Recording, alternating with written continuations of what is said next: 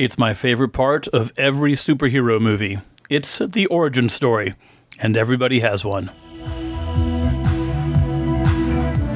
Welcome to Pinecone Turkey's The Origin Story podcast. I'm your host, Michael Henry Harris, and it's my privilege to interview superheroes from all walks of life to find out how they got from A to B, to see where they might be going next, and how we all can learn from their journey. Hello, everyone. I am indeed Michael Henry Harris and this is another edition of the Origin Story Podcast. Before we get to this month's superhero, I do have a couple of announcements. One, if you are looking for the process edition of the Origin Story Podcast, we'll be getting one to you very soon. For those that don't know, the process episodes follow me as I trudge along writing, and Will Haraway of the Sundogs and the Haraway Brothers as he writes new songs. It's a lot of fun, and if you're interested in the artistic process of either one of those two mediums, then you will probably like it. If you're not, you should probably skip it. Uh, two, I'm recording this as Dragon Con starts. Uh, Dragon Con has become an annual event for my son and I, and we will be recording a Dragon Con recap on the sister podcast, the Pinecone Turkeys Owls on Culture podcast, and we'll record that on Monday. If you're curious about Dragon Con but don't want to face the crowds, you could follow Pinecone Turkey on Instagram because we will be posting lots of pictures and videos all weekend long. And finally, if you have not signed up for the Flock email, please go to pineconeturkey.com and do so. If you do, I'll send you two emails a month. The first contains your minimum monthly dose of art. These are short stories, visual art, poetry, and short films that I curate especially for you. And the second email has updates on everything Pinecone Turkey, including our podcasts and book publishing. I am working with talented writers right now, actually, getting the next 12 authors, 12 stories book ready. All right, that's enough business. Our hero today is Charlotte Geletka. Charlotte is the managing partner at Silver Penny Financial Planning and a chartered retirement planning counselor. She graduated summa cum laude from North Carolina State University, and she's active on the local area committee for Young Life Atlanta Project, you know, which we did not discuss, and we should have, because I was a Young Life leader for about a a half second before my wayward life took over. Uh, Charlotte gives financial literary, literary education talks for the youth through the Kennrod organization and local schools. She is passionate about serving her local community and financially empowering females. That's a great uh, theme that we talk about throughout the podcast, and uh, pretty uh, pretty fun to learn about. Charlotte was honored to be named the Investment News 40 Under 40 class of 2019. This award highlights young talent in the financial advice industry and recognizes their accomplishments, contributions to the industry, leadership, and promise for the future. She is a member of the Morningstar Advisory Board. She was awarded the 2018 Circle of Excellence Award by Women in Financial Services, and she's proud to be a member of the Investment News Women Advisors Summit 2019 Advisory Board. She is also a 2015 to 2019 Atlanta five star wealth manager and recipient of the 2017 Lincoln Southeast Advisor of Now Award. She also serves on the ABS Advisory Council at Lincoln Financial Advisors. This is all a long winded way of saying that she's a badass. Uh, so, in the conversation, we discuss about her upbringing, running a small business, the importance of financial planning, how she made it through severe economic downturns, and a key lesson for me was hearing her path to owning her identity and realizing that what made her different uh, was a great asset. Uh, it's a really cool uh, journey. So we also discuss that she has a passion for sharing the message of financial literacy and financial empowerment with women. Uh, and one legal disclaimer that needs to be said uh, Nothing on the podcast episode should be considered to be financial advice. She's a regulated person in a regulated industry, so what you're about to hear is not financial advice or recommendations. All right, enough. Let's get to it. Charlie Geletka, welcome to the podcast. Thank you. Uh, so you may or may not know, know this about me, but I am a theater nerd. And I recently saw that your 94 year old grandmother was in a play is this true? Yes, she had her stage debut in Charlotte, North Carolina. At 94? Yes. That's amazing. It was phenomenal. And I thought it was going to be a little dry, and it wasn't. What was it about? It was um, a century through seven voices, and it ranged of individuals from 74 was the youngest and 97 was the oldest. And they kind of went through different periods of history and then had pieces of their personal life stories so it was documentary in style, but a director or writer, somebody spent a year with them extrapolating the interesting parts of their stories.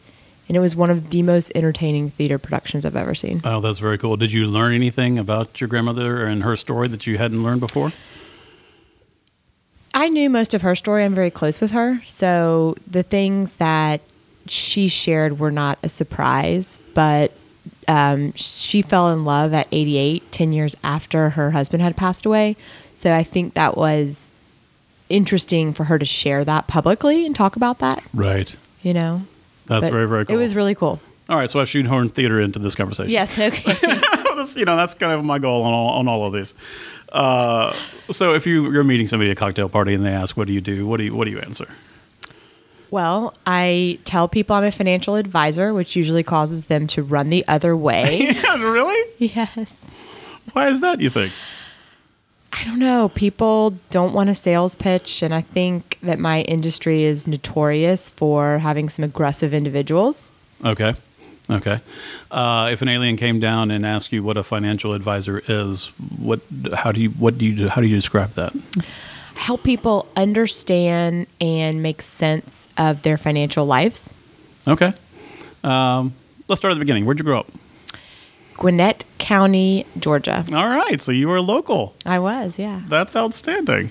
Uh, so you went all through high school and Yes, I graduated from high school with the same people that I went to kindergarten with. oh wow, so okay, like a small little private school kind of environment, No, or is no, just Gwin- everybody followed the same track? Gwinnett County in the 80s and 90s was, you know, a bunch of baby boomers moved there and raised kids, and it just exploded like all the suburbs in Atlanta. I gotcha.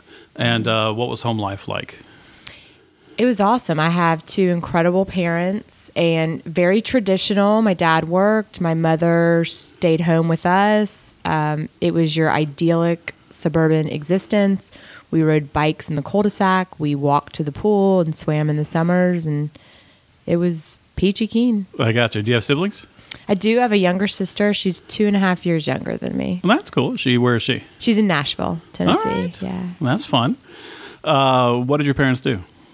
So my father is a financial advisor, Okay, and my mother was in education before she stayed home with us. I gotcha. Uh, what kind of kid were you? What were you into?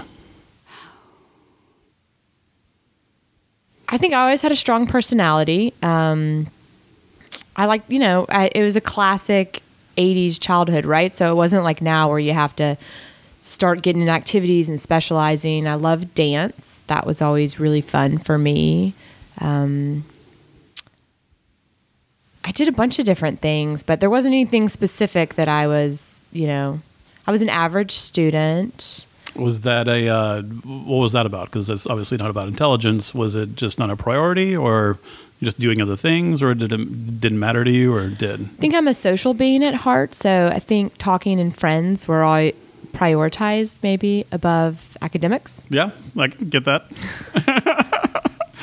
uh, so I read on the internet, so it must absolutely be true. uh, but correct me if it's not. That you said that you were probably the only kid and certainly the only girl that grew up wanting to open a money market account. Yeah, so Where did that come from? so my parents always raised me to know that girls could be good at money, which I didn't realize was unique until I became an adult. Um, and my mother introduced an economic system at a young age. She had this really cool thing called the check system.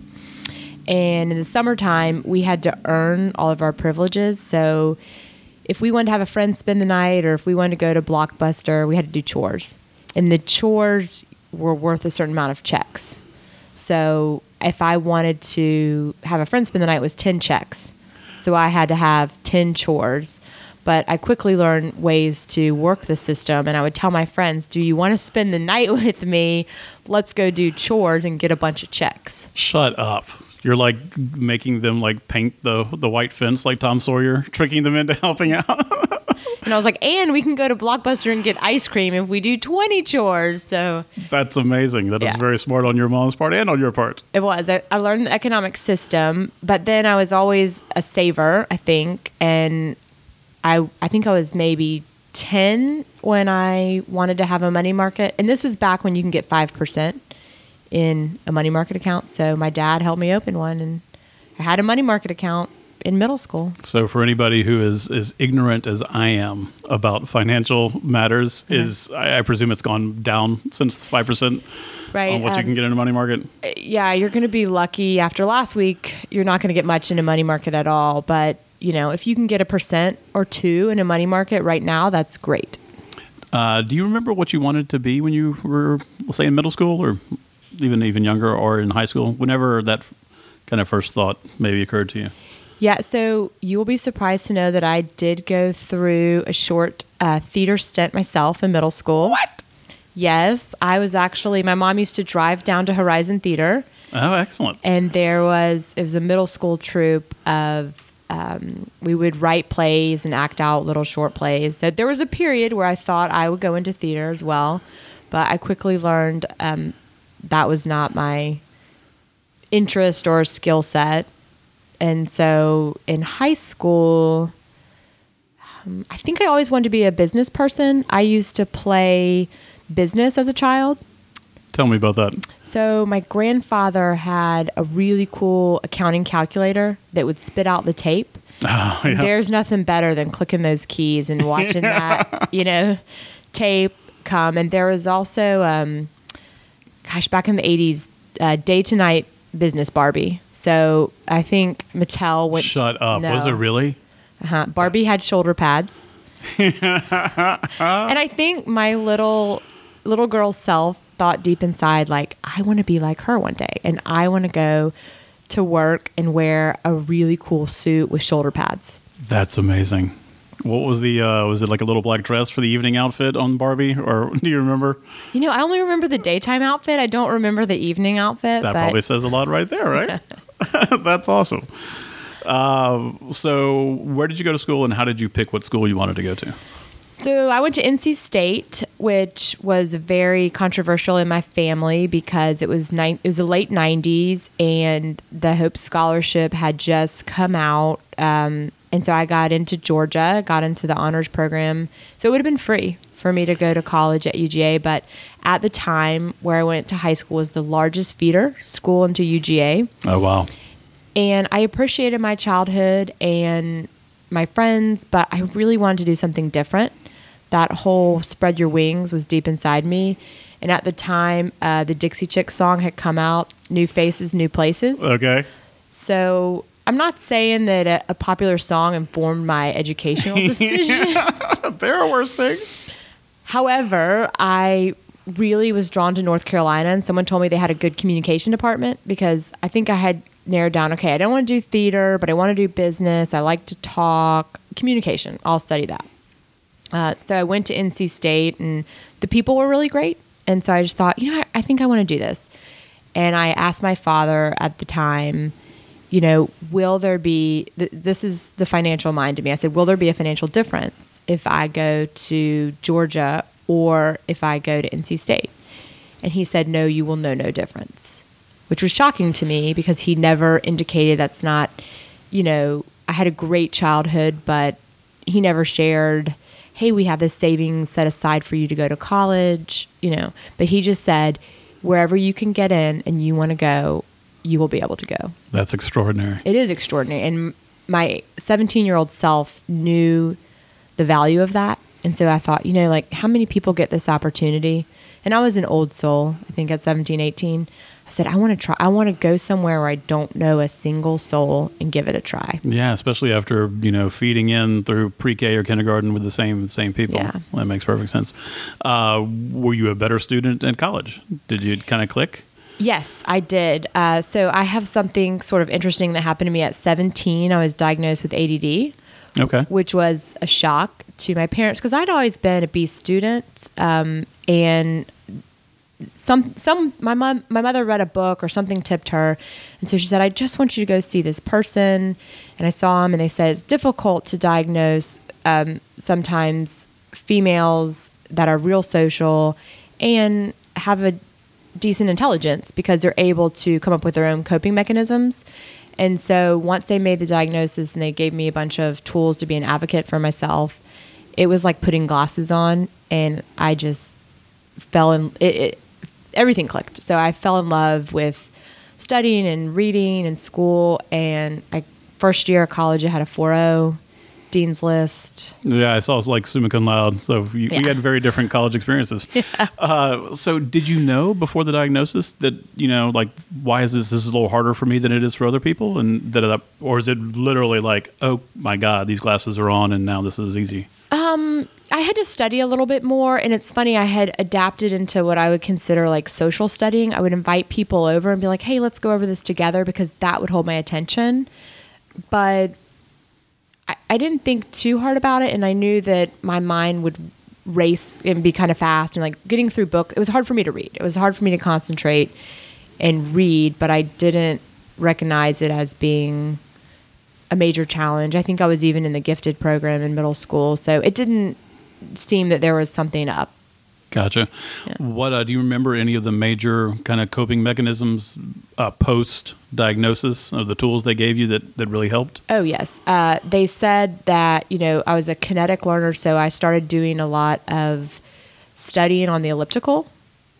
No way. Yeah, in my when my body's in motion, I'm able to pick up concepts and facts. Oh, that's fascinating. Yeah.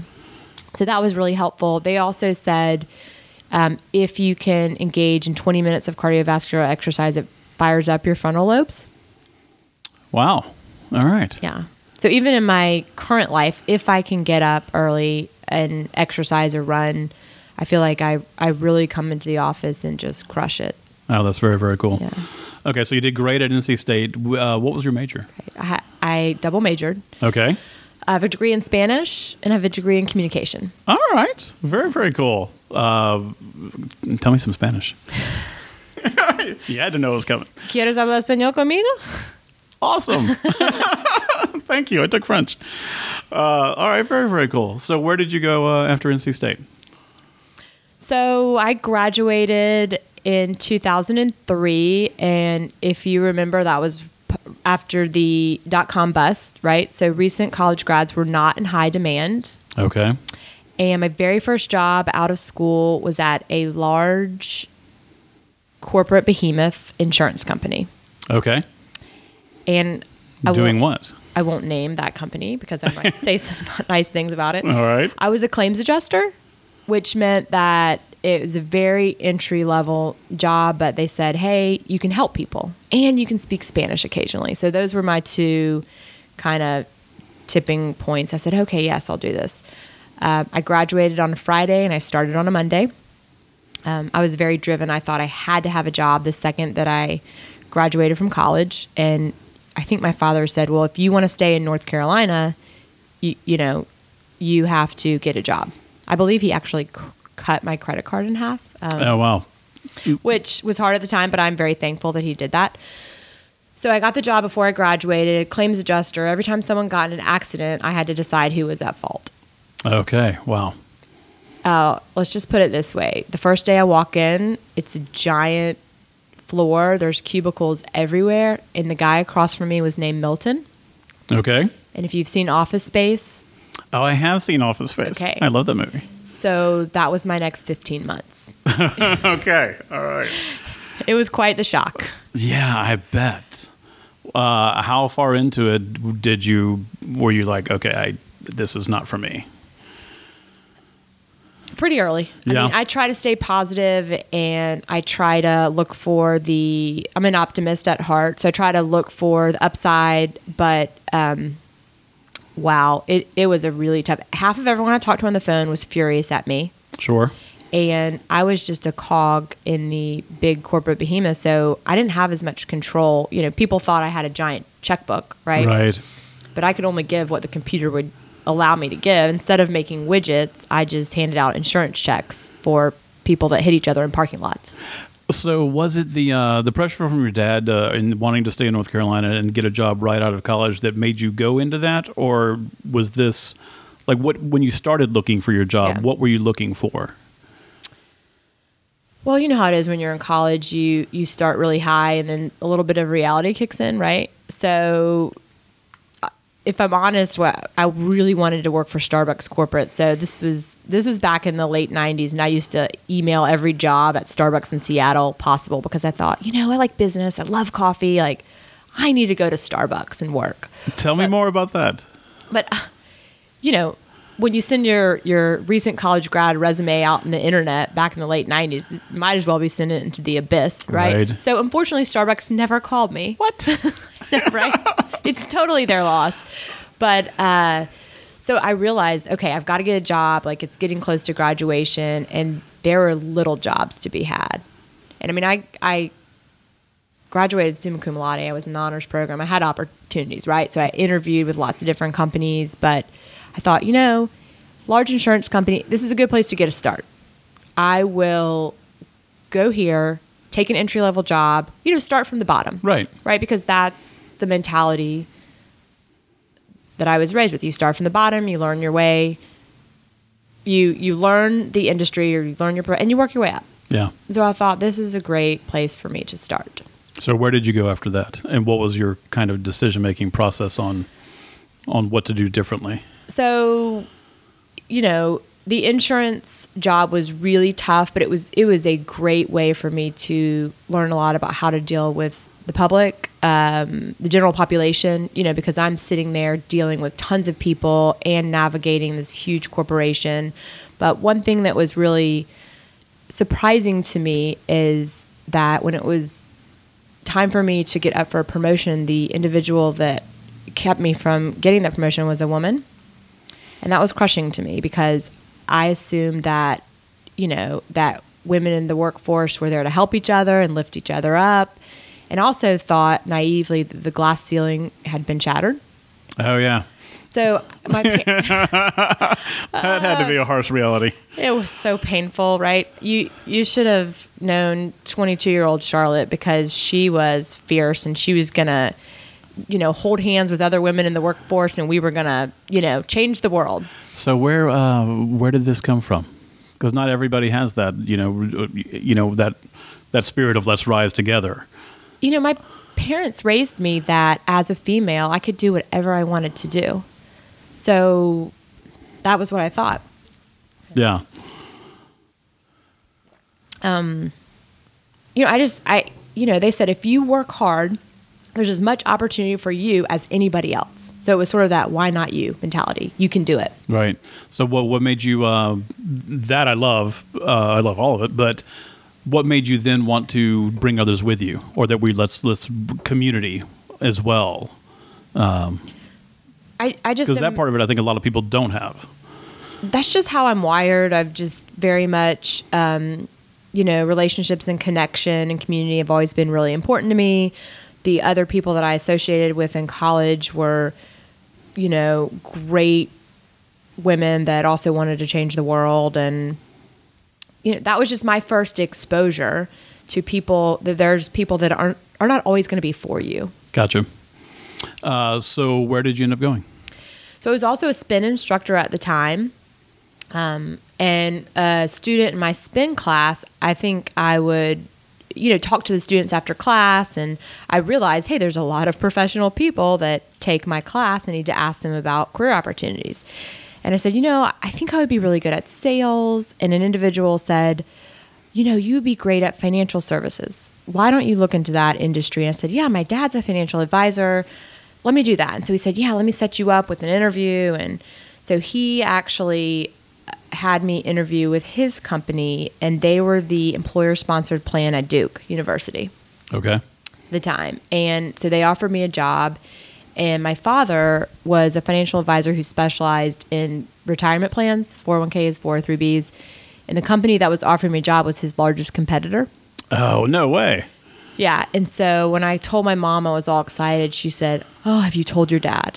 And I said, No, I haven't told my dad. She said, You need to call him. I called him. He said, Ah, guys, you just can't work for them. And I said, Well, why not? And long story short, he said, Let me just call a few other companies and see what else is out there. And the economy had improved slightly. There was more opportunities. I had a little bit of experience under my belt. And so I was offered a job by a 401k company that also worked on the North Carolina State Pension Opt Out Plan. Okay. In English, that I think a lot of people would understand that. I just I'm not just not one of them. okay, so in English, that means when you are a university imp- professor at a certain level, you have a choice to go into the pension or put your money in a individual investment account. Okay, and y'all, so y'all would manage the pension money, Right. Yes. Okay. Yes. And there was four providers, so it was a competitive environment. and you could go back for Thanksgiving dinner without having to work against your, you know, father's company, working for the competitor. Yes. Yes.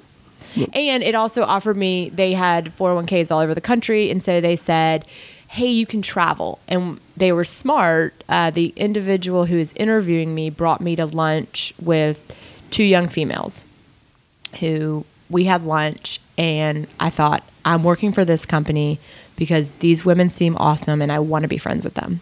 One of those individuals is one of my best friends 15 years later. No, I love that. That's excellent. So, how long were you with this firm, and did you enjoy the work?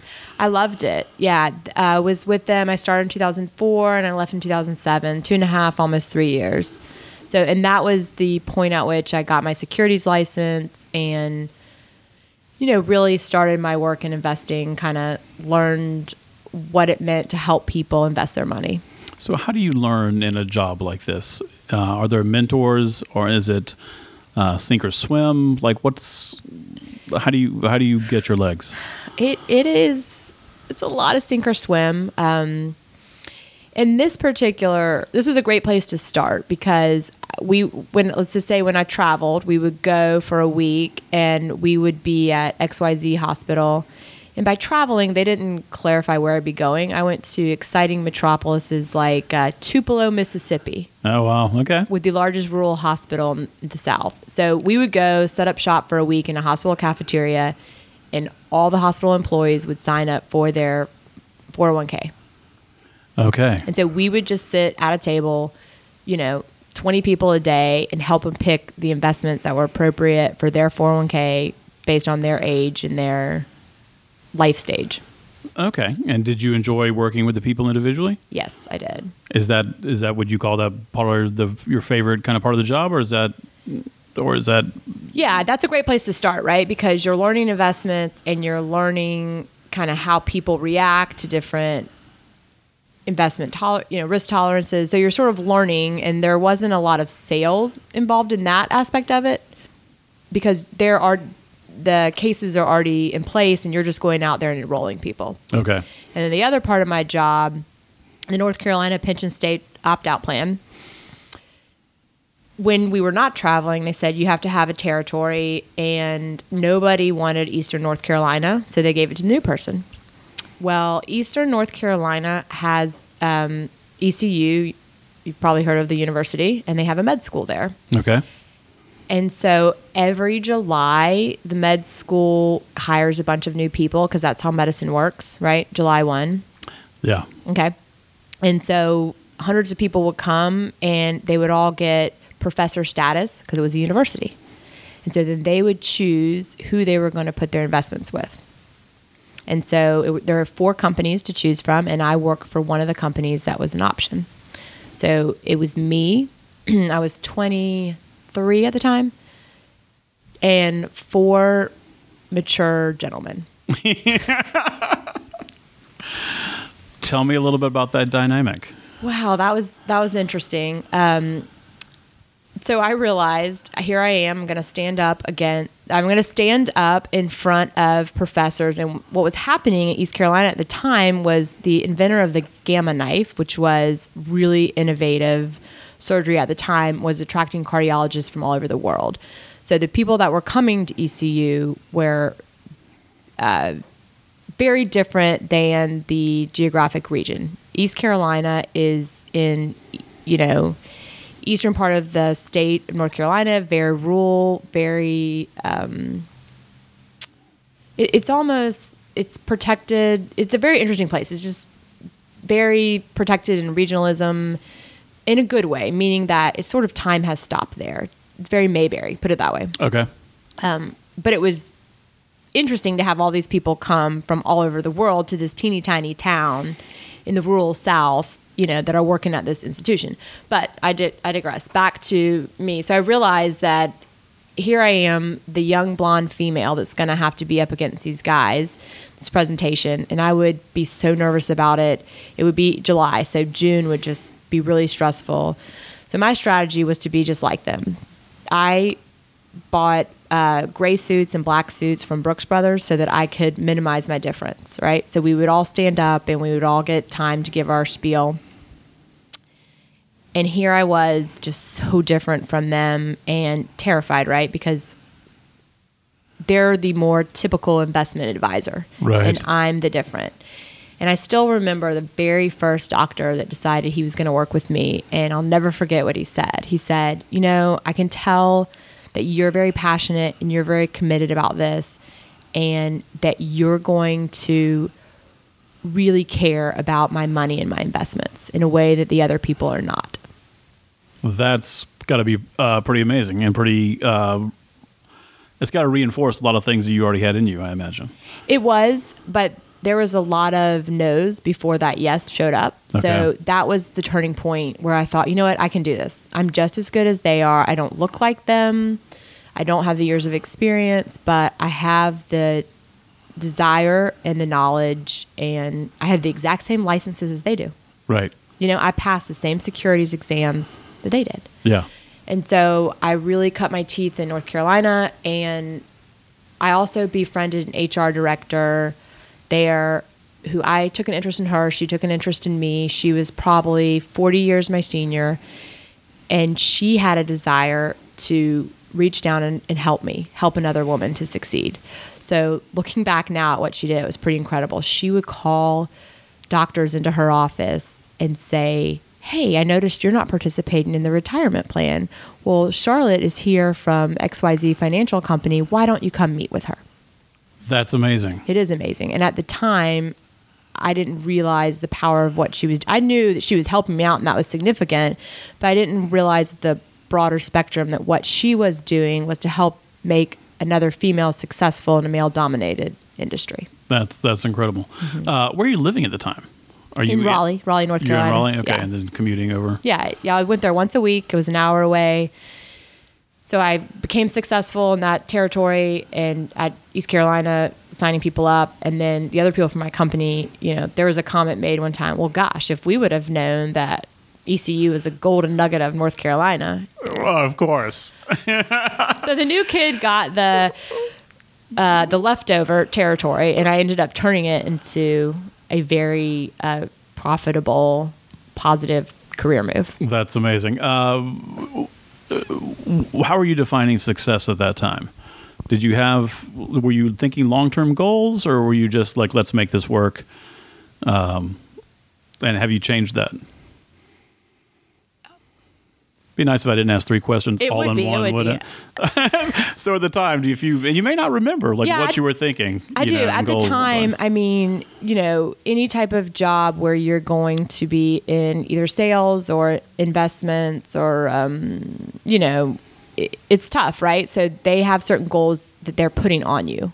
So the day to day goal was to meet the draw, meet the numbers, meet the, you know, sign up as many people as you needed, get the get the numbers really. So it was more of a day to day success, you know, than quarter like meet your quarterly goals, meet them the next quarter.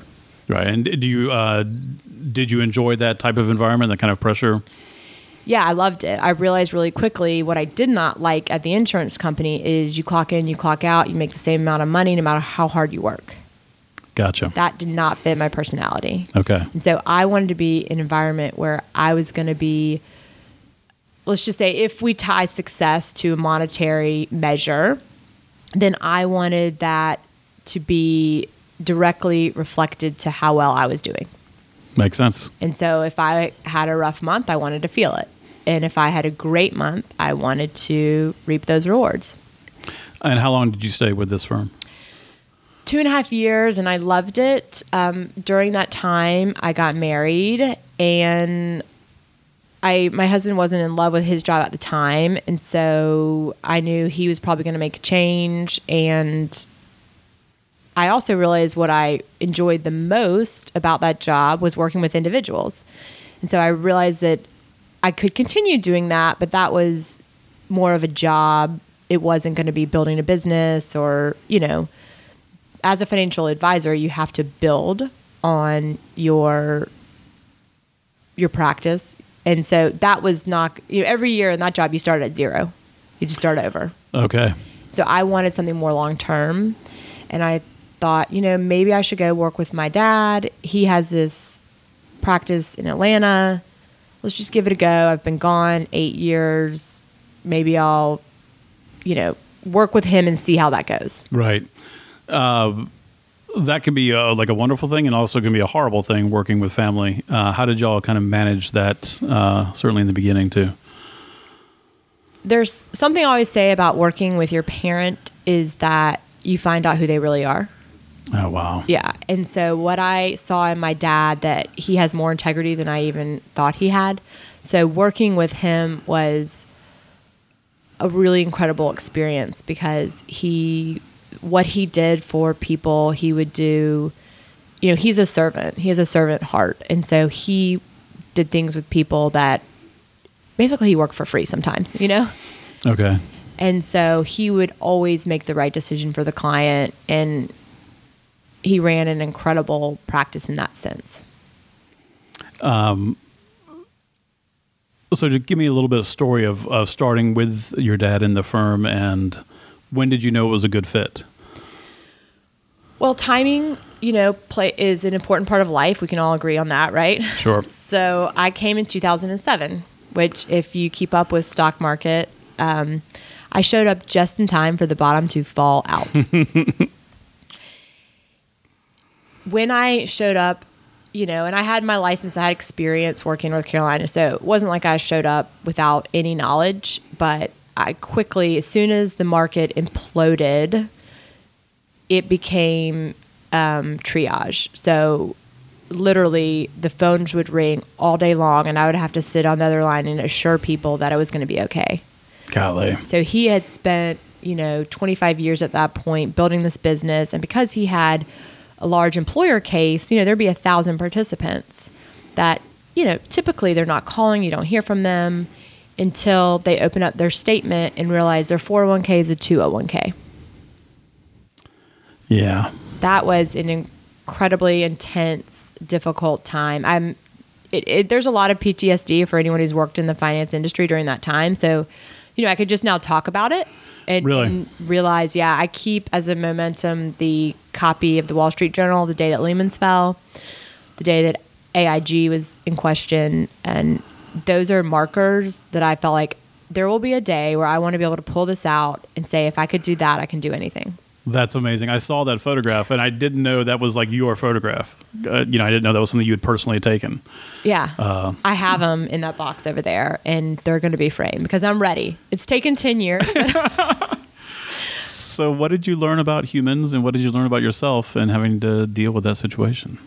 Wow. I learned a lot about behavioral finance at that time, which is that human nature is not wired to, to we're not wired to be investors, right? Because as an investor, one of the hardest things to do is to stick it out when it is the most painful, right? And you always hear uh, buy low, sell high.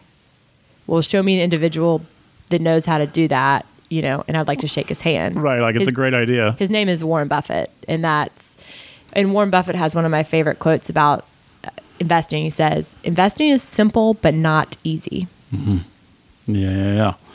So I learned a lot ab- about myself. I learned that when you are on the other end of helping somebody and it's very very tough, you know, you should take care of yourself. I did not do a great job taking care of myself. My stress level was extremely high at that point.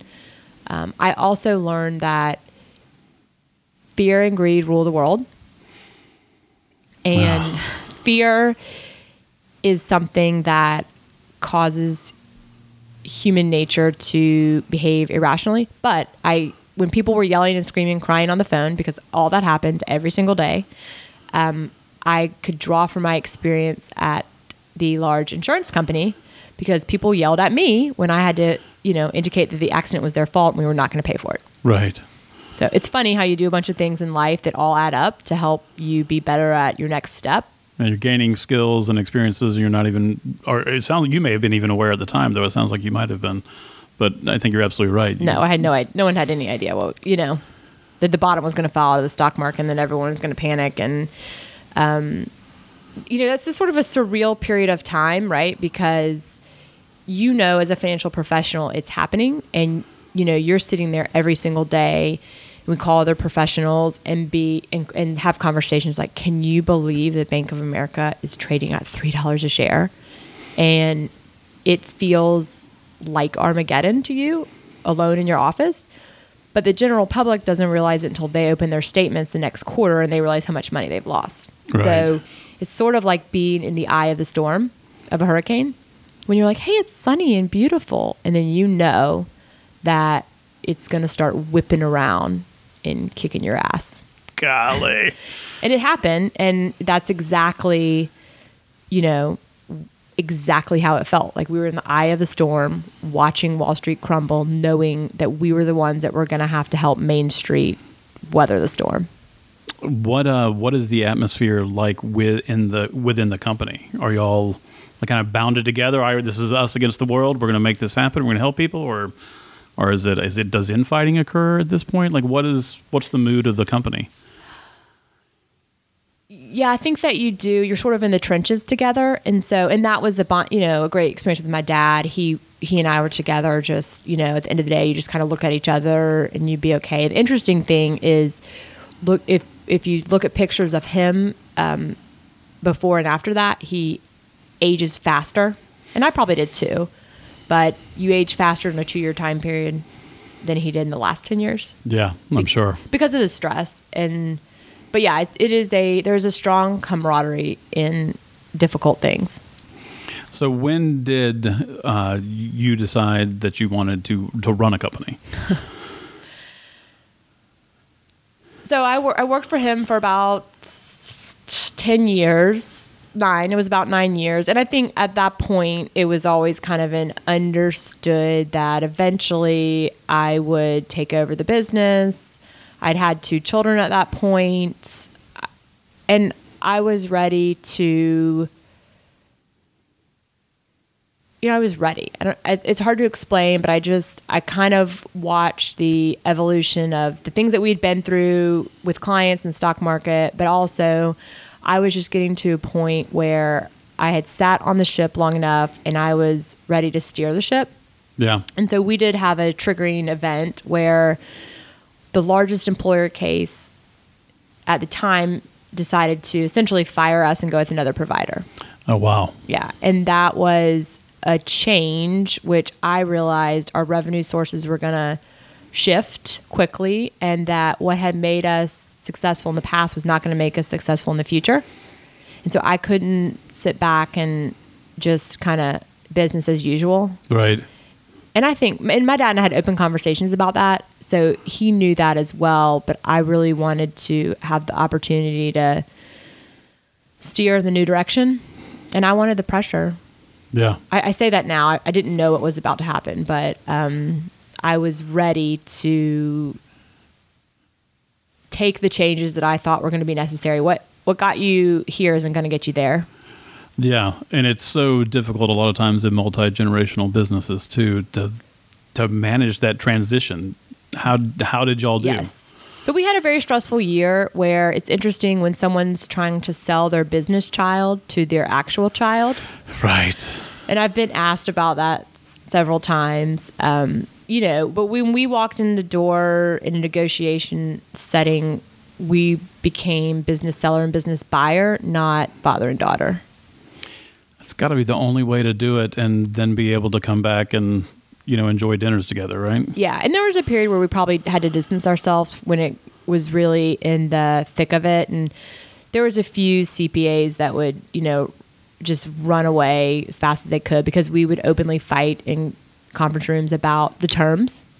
But I feel like, you know, through open conflict, we were able to agree upon the best end result for both parties.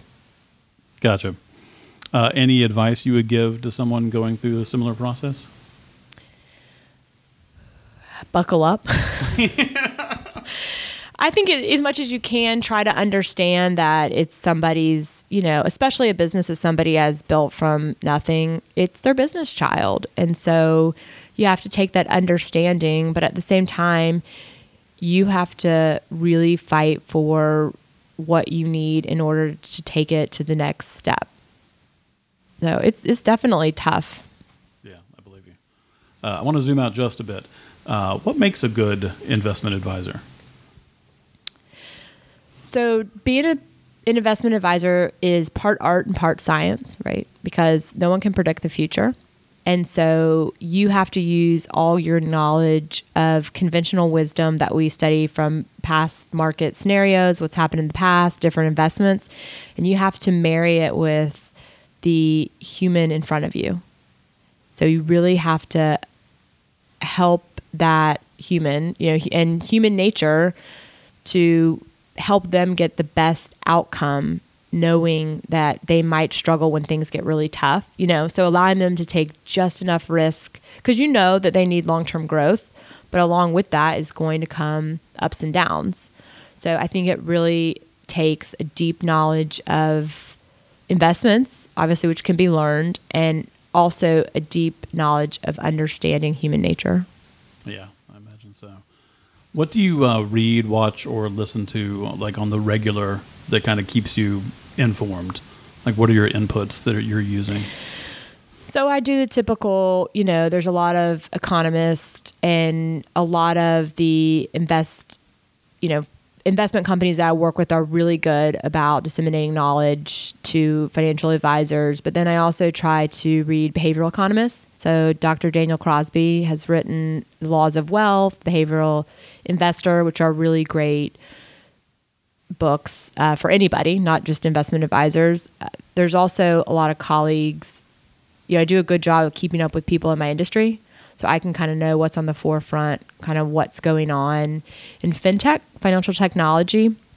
Has been a really huge change in the industry. So there's a lot of companies out there that are really, you know, disrupting, not to use that popular word, right. but I try to keep in touch with them and what they're doing and try to learn from other advisors that are using their technology. And what books would you recommend for the layperson besides the ones you just mentioned too? Uh, to kind of, you know, it doesn't have to be many, but just one or two that would kind of give somebody more of a financial footing. Oh gosh, there's so many. Um, you know, one I'm reading now is "I Will Teach You to Be Rich," which is by Ramit Sethi, right? Yes, I like Ramit. Yeah, and I think that his concept about um, rethinking the term rich, what does that mean? It, it coincides with my philosophy is that money is just a resource to help you live a life that you want to live. And I truly believe that I I want my clients to understand that and we do goals based financial planning, which means that you know, I don't want you to hire me if you're looking for the biggest number on a piece of paper. I want you to hire me to be your investment advisor if you're looking to use your money to help you accomplish the the life that you are set out to live. Live life to the full. So if that means uh, charity or if that means trips or travel or experiencing, I want you to use your money to live your life, not just to have a big number on a piece of paper. So how do you help clients think that way? What tools do you have or what, what's worked to get them? Because I imagine that's not easy to do and uh, probably not easy for them to open up as well about you know being very honest about you know what they really think and feel. Yeah that is challenging. I'm trying to especially if i work with a lot of uh, retirees who you know their big question is can i retire? And at that token they've worked really hard just to save and accumulate dollars and so i'm trying to help them understand that how can we help you to spend these dollars in a way that allows you to maintain or even enhance your lifestyle, but still have that longevity. So I'll show them some, I use some visual financial planning tools which help people to kind of see what the money looks like over a 30 year time span. Like, what would happen if we took out X amount of money over 30 years and then they can see on a screen, oh, I still have money left over. You know, so they can kind of, we do projections which is a moving target, right? We can't predict the future, but what it allows us to do is to help people focus less on the percentages. Like, oh, I got 8% return last year. I, I don't really care. I care, were you able to, to take the trip that you wanted to, that you've always been looking forward to? You know, can you afford to do that? If you can't, I will tell you. and those are hard conversations and I've had to I've had to have them but at the same time the best conversations I get to have are hey guess what you can take out more money and I've specifically had people hire me because I will approve of their travel budget I'm one of the few financial advisors who will encourage you to take money out Yeah. And because the I guess the norm or the the the usual standard would be just, you know, you're trying to maximize profit the entire time or yeah okay. so I'm I really try to get my clients off the number and onto the goals Yeah. And a lot of times, let's say that you've done a great job and you're a good saver, you might not need to get double digits. Maybe a 5% return will get you what you need, so you don't need to take the risk. Or if you're behind, maybe we do need to take a little bit more risk. But Right. I want people to focus on the purpose of the money and not just getting a big fat return. Who is your ideal client? That's a great question, Michael. That makes ha- up for my uh, asking three in one sentence earlier. I have three clients that we serve really well. One is retirees. I love working with retirees. I'm a charter retirement planning counselor, so I've specialized a lot of my training in that. So the individual that's in the red zone of retirement, they might be five years or less into retirement, and they want to hire me to see if they can retire. And then a lot of times they hire me to manage their retirement dollars. And I'm literally, you know, our firm is cutting them a check every month and they're no longer having to worry about the money. Really? Mm-hmm. It's that precise and that I mean that hands on. Yeah. That's really cool. And so we're managing all their retirement dollars. They leave, um, you know, Southern Company or AT&T and they roll over their entire 401k and we manage it for them. So that's our client type number one.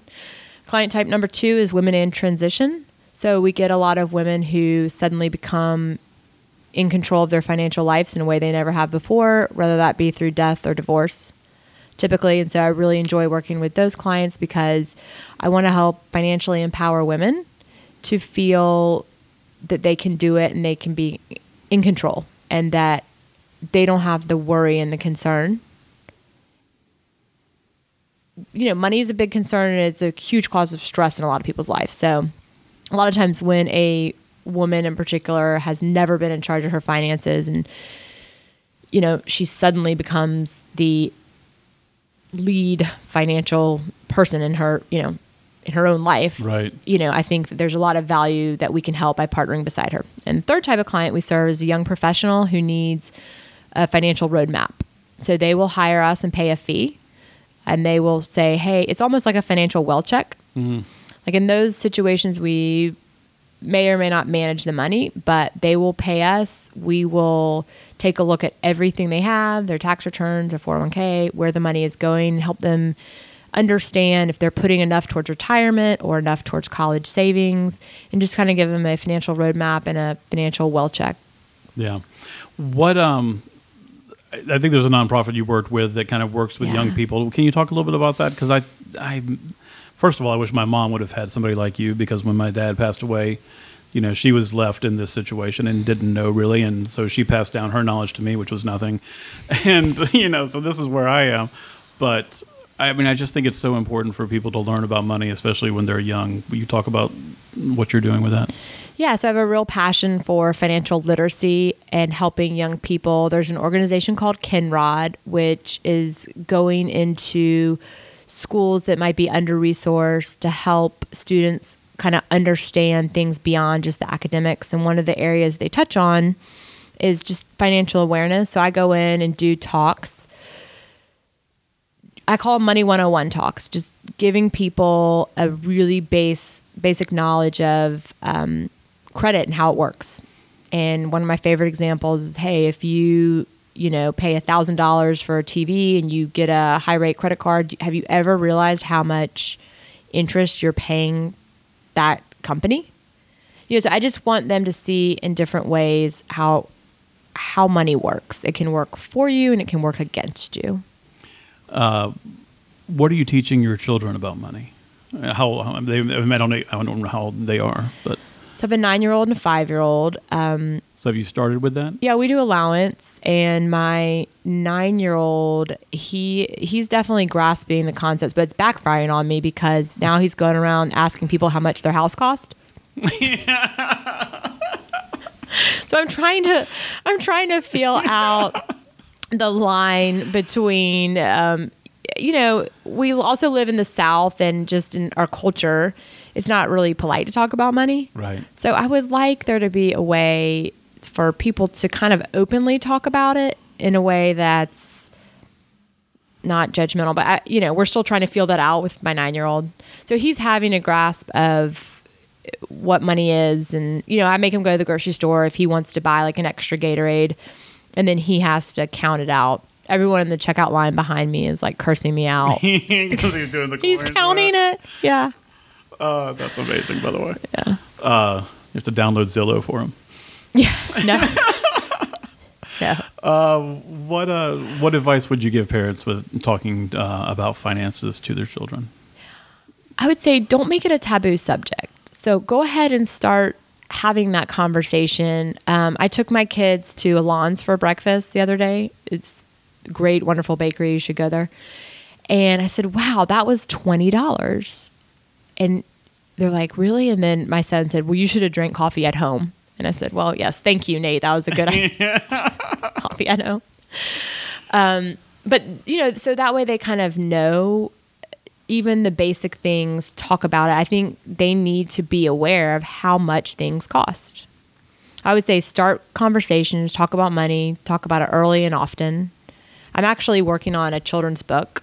I need to continue working on it, but a way to help children kind of understand money a little bit better. That's a great idea.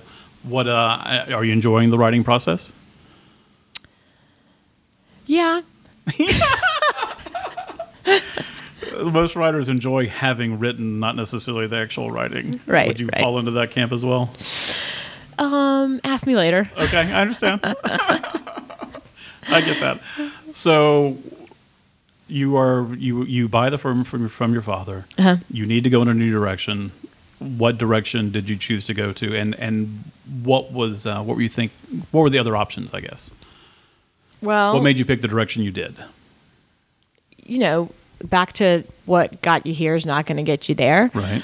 So any business owner has to look at where the revenue is coming from and where it's going to come from in the future. And so I I realized also the type of client that I wanted to work with and what we were kind of going forward, what was our vision and our mission.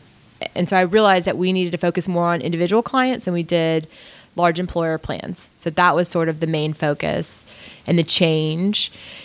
And I also realized uh, the current staff that was in place at the time was just kind of happy to clock in and clock out. And that in order for us to really, you know, go out there and serve the clients, the individual clients at the next level and do a lot more financial planning, that was going to take a lot more engagement from everybody involved. So we really had to restructure everything, I guess. That had to be incredibly difficult. Yeah, and I knew when it when I purchased the business that there was going to have to be changes. I and I had projected that it was going to be a 5-year change and I my goal was in 5 years we're to rebrand, we're to relocate and we're to rehire. Well, what happened was my 5-year plan happened in 11 months, not not by choice. Uh, a few chain of events kind of happened rapidly. One is the office building in Suwanee was sold, and I I knew it was going to go for sale, but I thought, oh, for sure, it's going to take a while to sell building in you know in the suburbs. You know, like six months. It took ten days.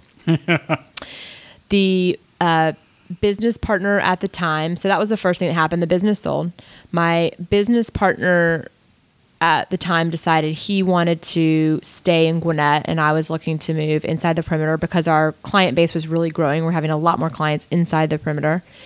And so he broke up with me and I had to fire the entire staff. So within 10 days, I was office homeless. My business partner broke up with me and I had one person working for me. So that was a low point. That was the end of 2017 that was what I call my um you know, that was my business owner rock bottom, I guess. And uh part of you know buying a business, you have a really big loan, you have a really big business payment, right? Right. And I owed that to my father, which of course that's even a stronger sense of pressure. Completely. Yeah, so I found myself one evening in the bathtub with a bottle of wine, blasting Sarah McLachlan. and my husband said, Man, you had to know this was coming. Like, you were breaking up with him before he broke up with you. You know, it just, all of a sudden, his name was on the door, so we had to rebrand. He's a great guy and he runs a great practice in Gwinnett. So, all this stuff that I wanted to happen in five years happened in one year. So that was really stressful. And all the, the time I had to, you know, kind of share it with clients and tidbits, right? Okay. Because you, as a small business, you know, and you're handling clients' most valuable resource besides their family, right? Their money. So we had to think that the messaging that we sent to our clients is that we're, this is from a position of strength. Right. You know, we've got together. These are all good things. This is all good I just didn't have the answers figured out at the time. So we relocated to Cobb Galleria for six months, which is not close to me, my clients, or anything, but it was. but it was available at the time. It was available, yes. And we did it the Saturday before Christmas. That was crazy. We had one staff member who I hired, and everybody else I had to let go at the end of the year, which was that was a very positive um, change. It's just when you're, I call our I call ourselves a micro business because we're super small, right? And so when you lose two employees in a micro business, because this is after the the I guess the larger firing that had. No, this yeah yeah we were uh, four advisors, three staff. So then we went to three advisors, one staff. Okay. Yeah. Okay. And that's a huge practice for one staff member too. I believe you. Yeah. So I said, hey, um, and she was my first hire. So when I bought the practice, I knew I wanted her to come with me. And I said, you know, I'm going to grow something great. This is what I want to do. This is my vision. This is my mission. I love working with clients. This is what I'm really good at. Let's do this. And I said, Are you with me? She said, Yeah. But she had no idea where she was going. like you said, yes. And then I looked at her when all this went down and I said, you know, are you still with me? Like, you know, are you my ride and die? Yeah. So, and she's my unicorn. Um, I'm very thankful to have her with me, and she's the best business thing that's happened to me through this process. So, yeah, she and I find ourselves January 1, 2018, with boxes everywhere, and our name, you know, was no longer valid because one of the partners didn't wasn't there anymore. So we had to you know start from scratch in that sense. So i joke that i got my mba in hard knocks. Yeah how did so how did you rebrand? How does one rebrand a financial uh, services company so i took this as an opportunity this change to really focus on what it is that we do differently and I hired a branding firm, which was hard for me at a time when I had all this uncertainty about where we were going to be, where was our physical location going to be, what was our staffing structure going to look like. And I think one of the most difficult things about owning a business is investing in the business at difficult points. Right. So at a point when you feel like, gosh, I can't spend money doing this, that's when you have to right? That's sort of like investing. When the fear is the greatest and you feel like I've got to get out of the market, that's when you should buy. Yeah. yeah. And that is so hard to do, right? It is so hard to do. I I talk a lot about courage and I think that good business owners and good business leaders have to have a lot of courage because the definition of courage is doing difficult things at difficult times. Yeah. So uh, the branding firm we hired was amazing. They're called Proper ATL. So how did you find them friend of a friend. Okay. You know, networking. Did you interview other firms? I did. And what separated them? Oh gosh. Um, I could tell he was really good at what he did. Um, Jason, who's their owner, he had left another firm and their price was high for me as a micro business. So the sticker shock was big. But I realized I would almost rather spend that than pay myself at the time because I don't know, I just sort of knew after talking to him, once again, his passion and his commitment to what he did. I could tell he was so passionate about what he did that I realized that's who I wanted to help us rebrand. And rebranding became like a mission cry for me. I basically hired him to tell me what I do. Oh, interesting. It was awesome. The whole process was incredible. I kind of joke that I'm going to hire him every year to remind me what I do. Because I think so much in life, you just, you get caught in the daily grind and you forget the bigger purpose and the bigger mission. So he really fired me up, fired us up, and kind of ignited the whole next step, you know, excitement. So that helped me move from place of discouragement to place of extreme optimism and hope. Well, that's amazing. Mm-hmm. Uh, and how do you how do you how does one how do you get clients? Like I, I really don't know. Like how do where where are you marketing to and that's a great question. Um, by virtue of us, you know, we've been in business for 30 years, so there is a tremendous amount of referrals that we get from people that we've helped add value to their life, their financial life. So, you know, retired people have a lot of time on their hands, so they hang out with their friends a lot. Mm-hmm. It's amazing. So, we get referrals from people. We still have a relationship with the employer sponsored plan. So a lot of people come to us having left, you know, the 401ks. And then I am hoping that a lot of my marketing efforts are going to help attract newer clients. Gotcha. Um, just from the little bit I was able to tell, it seems like you do a very good job of getting yourself in uh, in front of cameras and microphones. Is that been something you've? Is that a priority? Is that? Um, is the, tell me about that, or am I am I wrong? No, that's that's a good observation. Um, as my friend in the business said, gosh, Charlotte, you are everywhere now. Well, oh, that's there's nothing better, right? That's what you want to hear. Oh gosh, I am trending on LinkedIn. So shut up. Outstanding. Uh, when I rebranded, I made a commitment to to kind of use that effort to propel me to get out there and people don't know what you do unless you tell them. And I've spent probably the first 10 years of my career with my head down just kind of plowing through and working on clients. And I always felt like there was a certain amount of vanity with putting yourself out there in front of microphones. But something changed in me where I realized, hey, I do have the confidence. I do know what I'm doing. I'm, I'm really good at it too. I'm a great financial advisor, an investment advisor, and retirement planner. And people need to know about that. And then the brand exercise helped me realize that to create a brand, you know, and really get traction, you have to put yourself out there. Yeah. So that has been the 2019 goal. It's working. Thank you. what uh, what advice would you give to me and anybody else listening who who knows that everything you're saying is exactly right? However, they have not been able to get over that hump.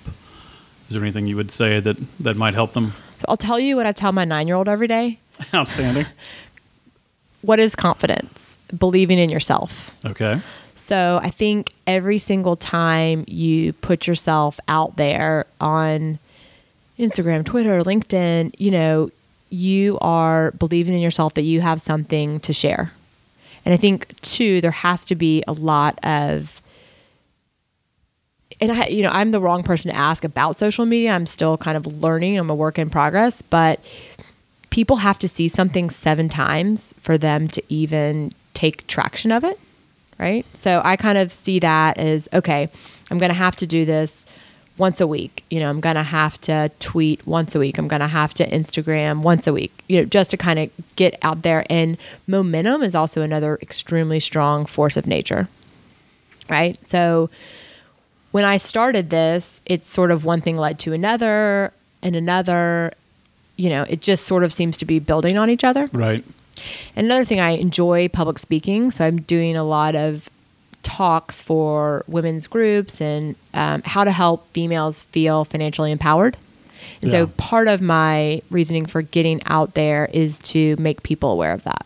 Yeah. I mean, it's, a, you know, a buzzword or a buzz phrase, you know, representation matters, but it does. It just does. Yeah. And if you see other people like you doing things, then that gives you the spark that you can. And this seems to go back a little bit to your embracing the difference between you and those other, you know, the other gentlemen, you know, when you were pitching in Eastern Carolina. Um, have you been able to help? You think other people do the same thing, especially you know women in your industry?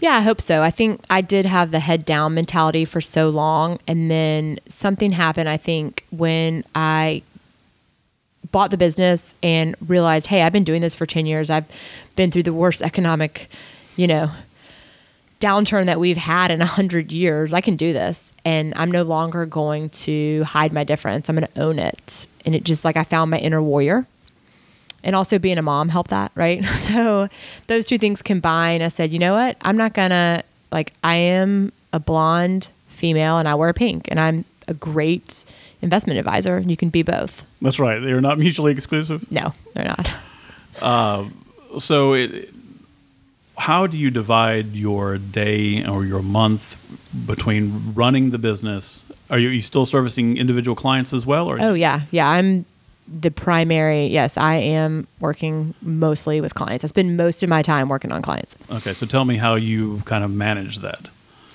Because it seems like they could be, Right. you know, right angles. so back to Claire, my unicorn. She is my chief of staff. So she and I both have the same vision, understanding, and we kind of work on that together.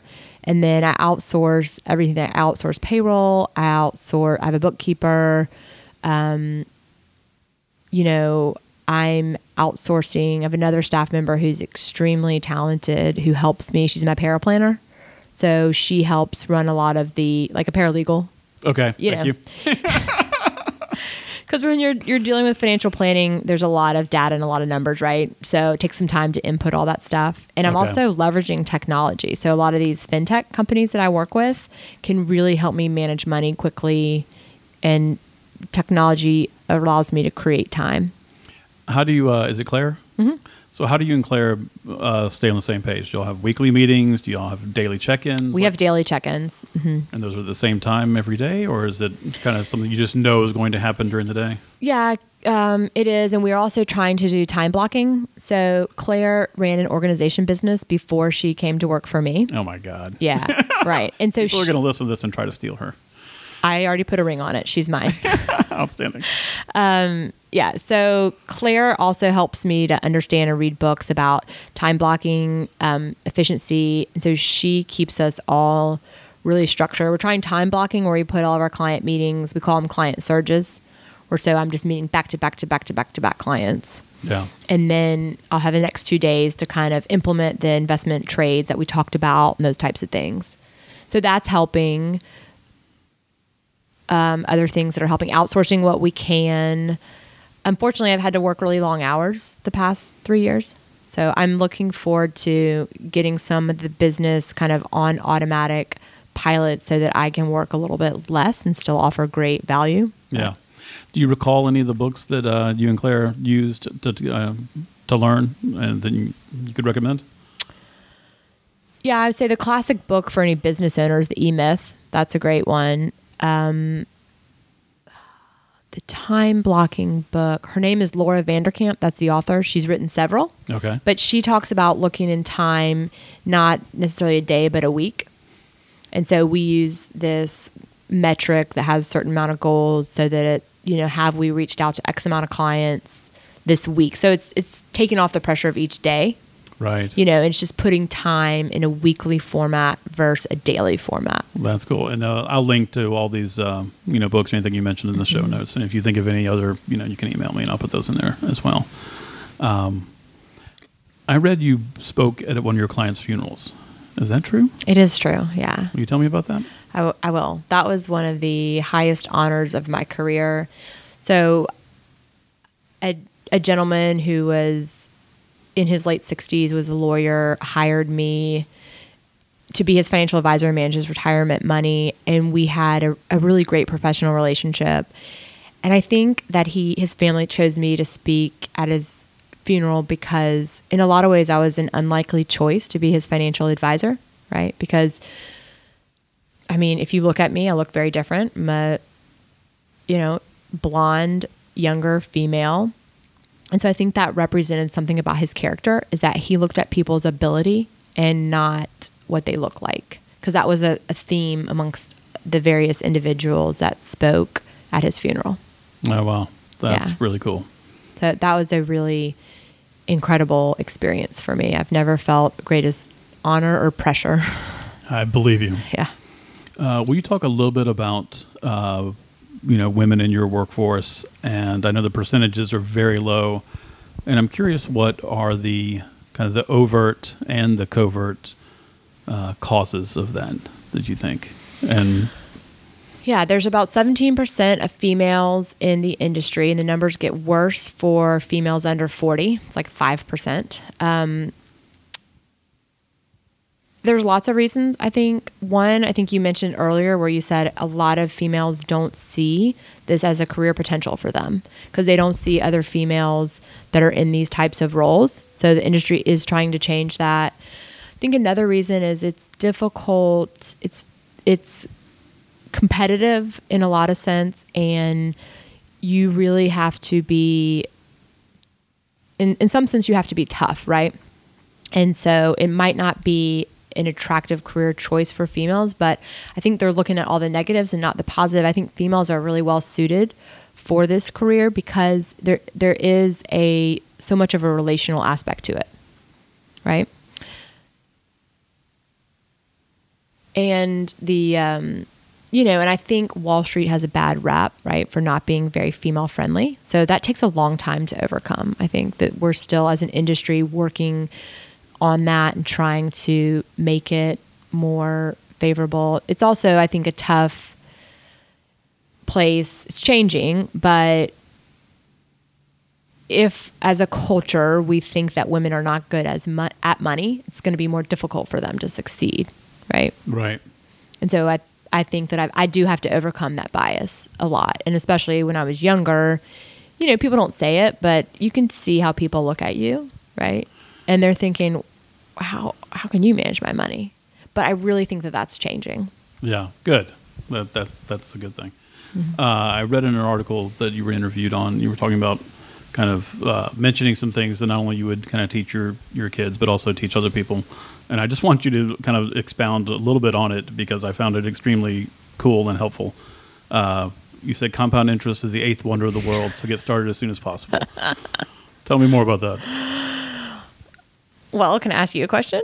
Of course. Okay. It's a conversation, not an interview. Well, a little bit of both, but Okay. If I gave you a choice today of doubling a penny every day for 30 days or taking $5 million, which would you rather have? I would. I'll, I'll choose the five million dollars. right? If you Yeah. double penny every day for 31 days, I would give you 10 million, over $10 million at the end of that. Really? Yeah. So that's an example of compound interest. I mean, that's an extreme example, right? And no one's going to do that for you. Let's, let's be clear. no financial professional that that is just an example but i think that um, you know and that's one of the things i teach when i go and do financial literacy is compound interest is like a fall of the dominoes it works for you it works against you when you are using credit cards or credit you know if you buy furniture and they have a credit the compound interest is working against you you're paying someone else when you put money away and it accumulates over time the dominoes are falling towards you and you're paying yourself Gotcha. does that make sense? It does. It does. Yeah, so that's like the number one concept of money I want young people to understand because they are going to look at credit and student loans different. And I'd rather see people be paying themselves, right? And th- for them to keep that interest. I'll buy that. I'll buy that. Uh, you have knowing what you have is critical to knowing where you're going. What does that mean? So, one of the number one things that I see individuals in financial planning is that they have all these different accounts and they just don't really know what they have. They don't know is it a retirement account? Is it not a retirement account? So, uh, one of the greatest things that we can do as financial advisors and, and when you hire us to, to give you a financial plan is to very clearly state everything that you have and what it's going to do for you. Like, why do you have this account? What is it going to do one day? Because I think a lot of people, you know, life is so busy and that long term financial planning is not something that i- is really interesting to you, right? So you're not going to do it on a day to day basis. Right. And so it takes you stepping away from things, maybe hiring someone, getting it done, you know. And it, it can be not fun at times for people, right? Like no one enjoys doing taxes. Yeah. No. I don't know. I there might be some people that enjoy doing taxes, But financial planning can feel a little like that. So might as well hire a coach like us to make you do it.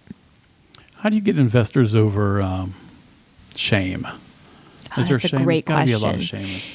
Yes, that is that is happening. And you know what? I'm afraid that a lot of that prevents a lot of people from hiring us that really need to. Right? Is because they're saying, you know, they're bearing their financial lives to us, right? So in a lot of senses it's like they're getting financially naked in front of us and they're having to say, "Hey, I spend more than I make." Or I have not saved enough for retirement. And it's funny because people open up with that or um, if if a woman sometimes like if she recently becomes a widow, she's embarrassed that she wasn't paying attention, you know. Sure. So I try to work on that and really help people to change their mentality around that. So in a lot of sense, we operate as a therapist in Right, that capacity. That makes sense. And we want to empower people and to not be scared of their financial picture, whether it's good or bad.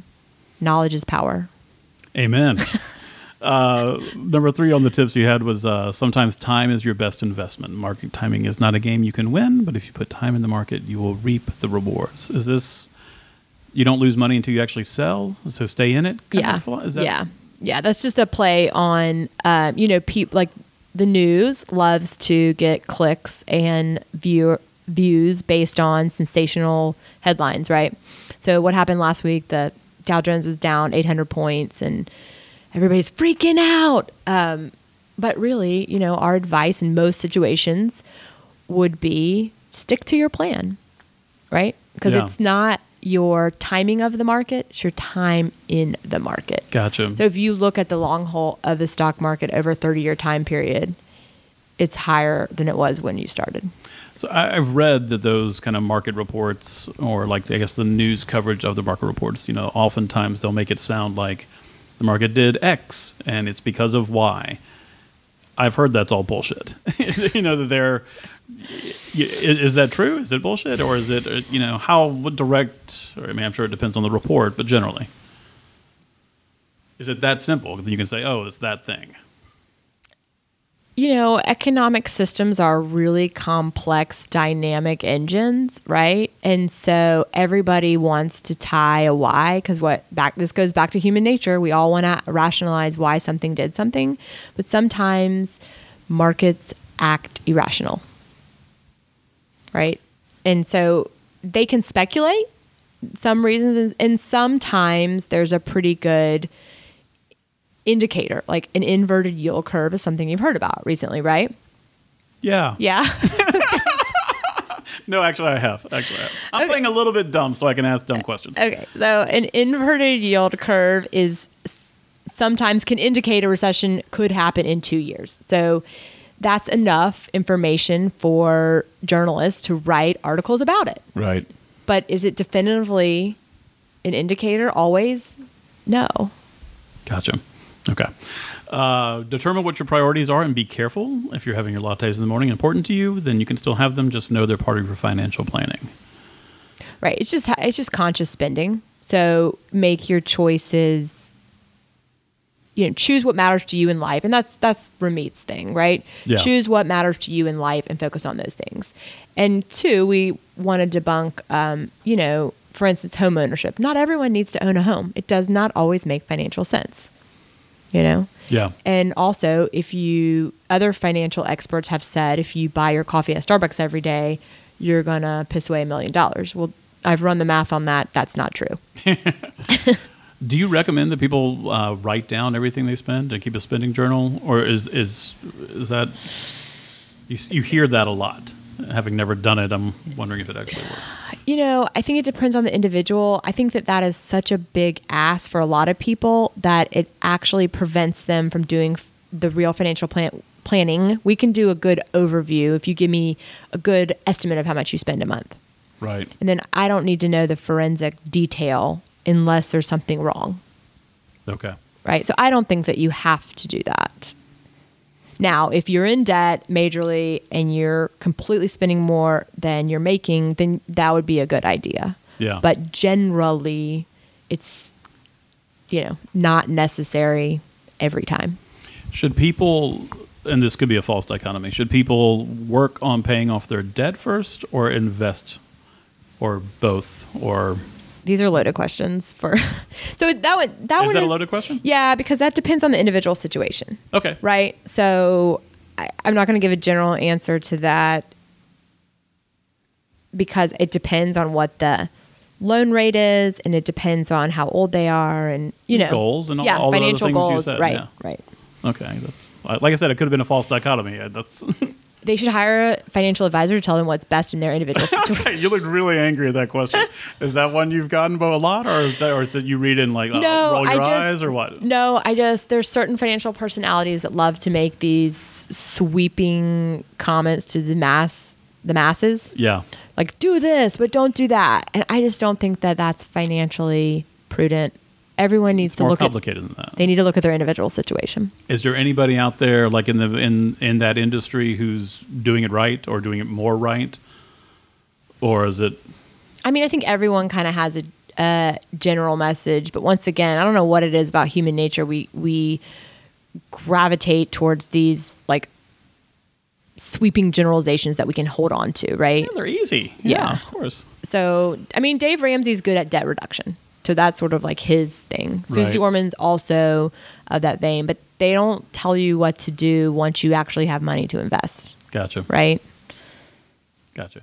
Okay, six. Pay yourself first by automating your savings and investing, putting yourself out there. Is that just as straightforward as it sounds? 100%. Um, set everything up. It, you know, if you have money in your checking account, you're going to spend it, right? So don't even give yourself that option. Like have the money going automatically to your retirement, automatically to your kids' savings, college, automatically to your investment accounts. Gotcha. Um, so, how do you stay sane with dealing with this and all the stress that's been going on? I know you talked about you know doing elliptical in the morning and getting you know the blood flowing and the you had science words behind that, but I don't know where. But it may, you know it works. Is there anything else? That, what else do you do to kind of relax and kind of stay balanced? So two things. One, I started doing yoga about the time that the business I purchased the business. That's been helpful, but probably the primary thing that has kept me sane the past four and a half years has been my tennis team. So I started playing tennis as kind of a stress reduction outlet after I had my second child. And it's been a really amazing sense of camaraderie to be a part of a team with other badass women. I just really never played team sports as a child, had no idea what it was like to be part of a team. Um, and I, I got to admit, going out there and hitting things is. There's something wonderful about that. Let's be honest. I love after a hard day at work. I love going out there and um, hitting tennis balls or hitting the tennis coach with tennis balls. yeah, as the case may be. But the tennis team, um, which we have named ourselves Bitter and Boozy, is a group of women who are incredibly accomplished in their own right. And they have inspired me to become a better professional, a better person, a better mother, and a better friend. We can't say bitter and boozy without. you have to give me the story of the name. That's a great name, by the way. Thanks. So the funny thing is that I've even thought about this. They they were out celebrating something one night. I was not with them. And a bartender said, You should get this drink. It's got some strong bitters and it's very boozy. And somebody said, Oh, bitter and boozy. I'm having that drink. so they're like, Yeah, that's what we are. We're bitter and we're boozy. But the truth is, not a single one of those females has inner bitterness in her. I mean, when you think about that group of women that have their daily lives are pretty incredible. Um, and no one's bitter. Everybody's extremely encouraging, optimistic, and you know how we talked about in the beginning is I think I always desperately wanted a group of women to hold hands with and walk forward, and I have found that in Bitter and Boozy. That's amazing. It's uh, my in my own life. I've, I have several examples of that, but I think generally that's uh, that's not the preconceived notion of women's friendships. Is that been your case? Is that true, or is that is this exceptional because it's exceptional, or is it just something that you're super appreciative of? It's exceptional. I, you know, I experienced Mean Girls for the first time in second and third grade. So I was the recipient to Mean Girl behavior. Yeah. So I always wanted a group of girl, and I had girlfriends, right? But you're right. Women are. Some of those preconceived notions are true sometimes. That you know, finding a group of women to hold hands with and move forward and have some great sense of community, it, it's not as organic as one might think. Right. You know, and I don't know, all the all the millennials on Instagram make it feel like it's real go girl, we're all together, you know. But in reality, it's really difficult to find that community in other groups of women. Yeah. It's very cool. Very cool you have that. Uh, so I'm just going to ask some perennial questions that I ask everyone. Uh, Okay. Short questions, but your answers do not need to be short. Okay. Uh, is there a bookstore that you love or loved? Yeah, it's called Amazon. I uh, I do a lot of Kindle. I do a lot of reading, so I I'm really into the instantaneous download. Are you mainly reading nonfiction or fiction or a little bit of both? I do both. I typically keep a fiction book going and a nonfiction at both times simultaneously. When do you read? I read at night. I do not watch a lot of TV, Okay. and I do a lot of Audible too. oh yeah. I love Audible. You know, I haven't really gotten into that yet. But I have read but I need to. so many books on Audible. Oh, that's interesting. Uh, is do you have a favorite or one of your favorite fiction books? I hate making people pick one because that's kind of hard to do for a reader. Okay, why don't if you're recommending a book for me, that it doesn't have to be for me, but one you like and therefore Uh, want to share. Now, Michael? I don't think this is going to be for you. I don't know your reading, but I love uh, Rules of Civility by Amor Towles. Oh, I've never read Oh, anything it's by him, so good. And Gentleman in Moscow. yeah, I've, that's the one that tempted me. It's on my list. okay, move it off your list and onto your Kindle. off the list, on the go. that's great. Um, so as far as fiction, and I also love that time period. So I'm very attracted to like 1920s, 30s, and uh, Gentleman in Moscow is before that. The time period takes place way before that. But um, he's a great writer. It's just a great book. I heard an interview with him, and it, I just made me want to. Cool. I will read that. Uh, let's say there's a fire at your house. Your family and uh, pets are safe, and you can grab three things. In this hypothetical, if the refrigerator is one, you can just tuck it under your arm and go. Uh, what are what are the physical objects that are important to you? Are we assuming my family's already out? Yeah, family, pets, you know, safe. I'm going to say my photographs and my sand collection. I have a sand collection from every beach I've ever been to. Do you really? Yeah. Oh, that's amazing. What's it? Uh, how's it contained? So currently, it's in my fire safe lockbox in little tiny Ziploc bags because I have been searching for years for an artist to help me put something together that's not tacky.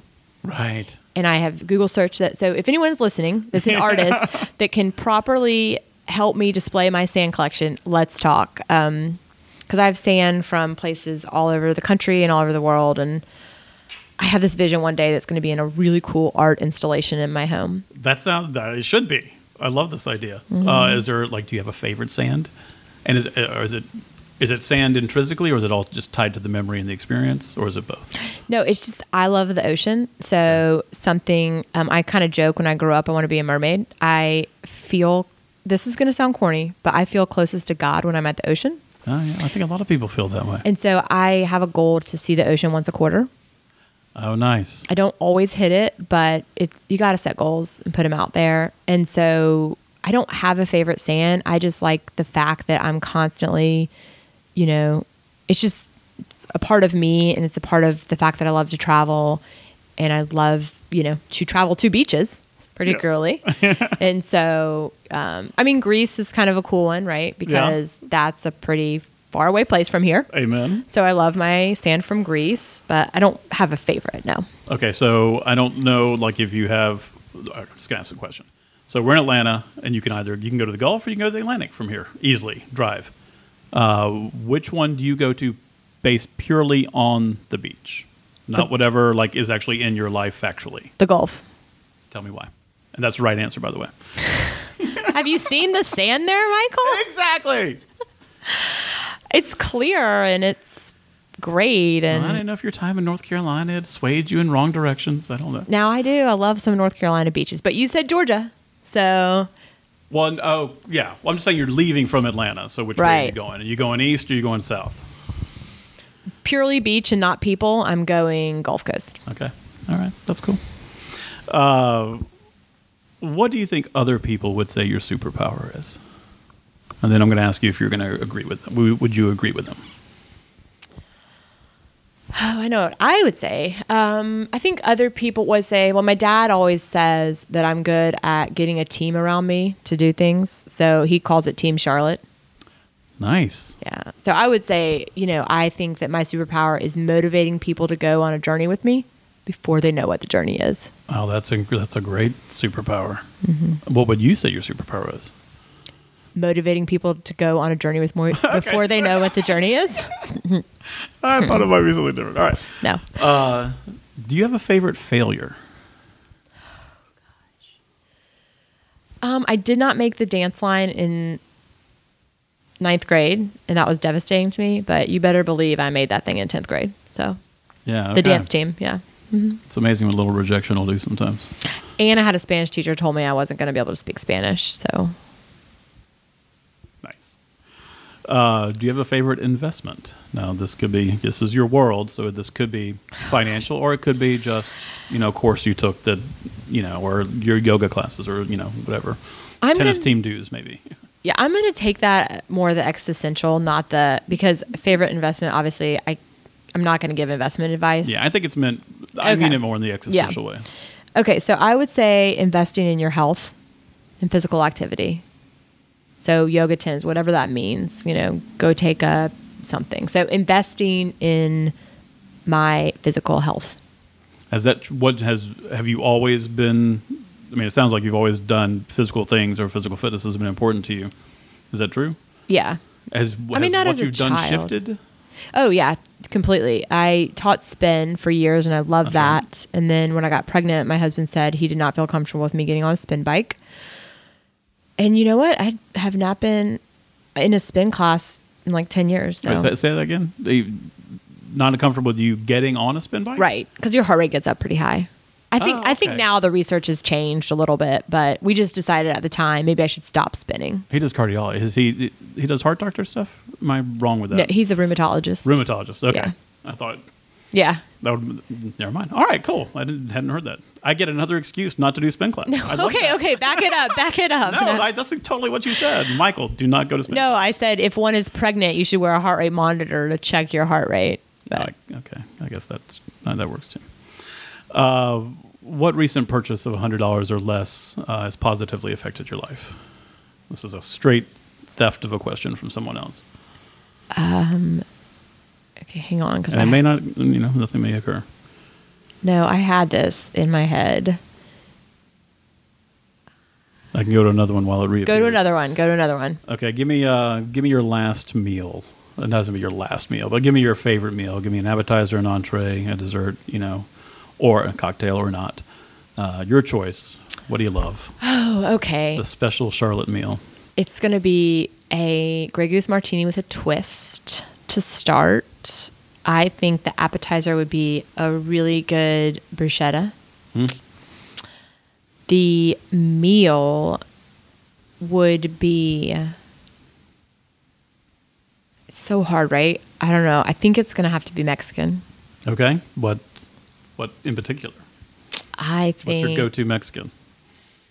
I mean, who doesn't love Taqueria del Sol, right?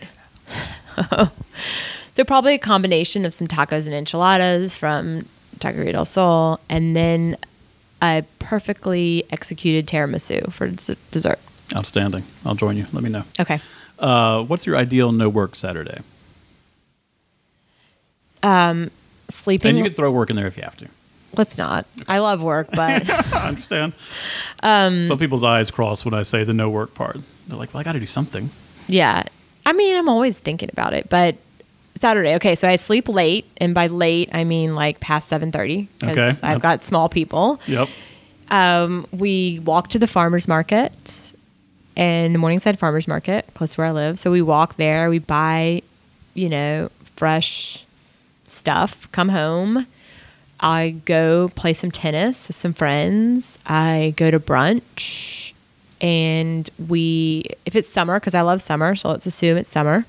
Then I go to the pool, my kids, and have maybe a, a beverage or two, and then there's people to hang out with, and then we go home, or we eat eat out. I'm not cooking. Eat out. eat out. Eat out. Come home. Watch a funny movie Okay. and go to bed early. Give me a couple of funny movies that you like. a couple funny movies. Um, I mean, old school is sort of like a classic. Okay. A really funny movie. Bad Moms. I never saw that. Is that good? Was it good? I mean, I thought it was great. All right, all right. But it's stupid humor. Ah, so let's I not, can- I can you do know, we're not talking like the um, No, no. cinematography, you know. Yeah, no judgment here. Um, and th- this might be a very long answer, or we may have already covered it. But what's the bad advice that you hear in your industry? Oh gosh, there's so much. The bad advice that I hear in my industry. Can you elaborate on that?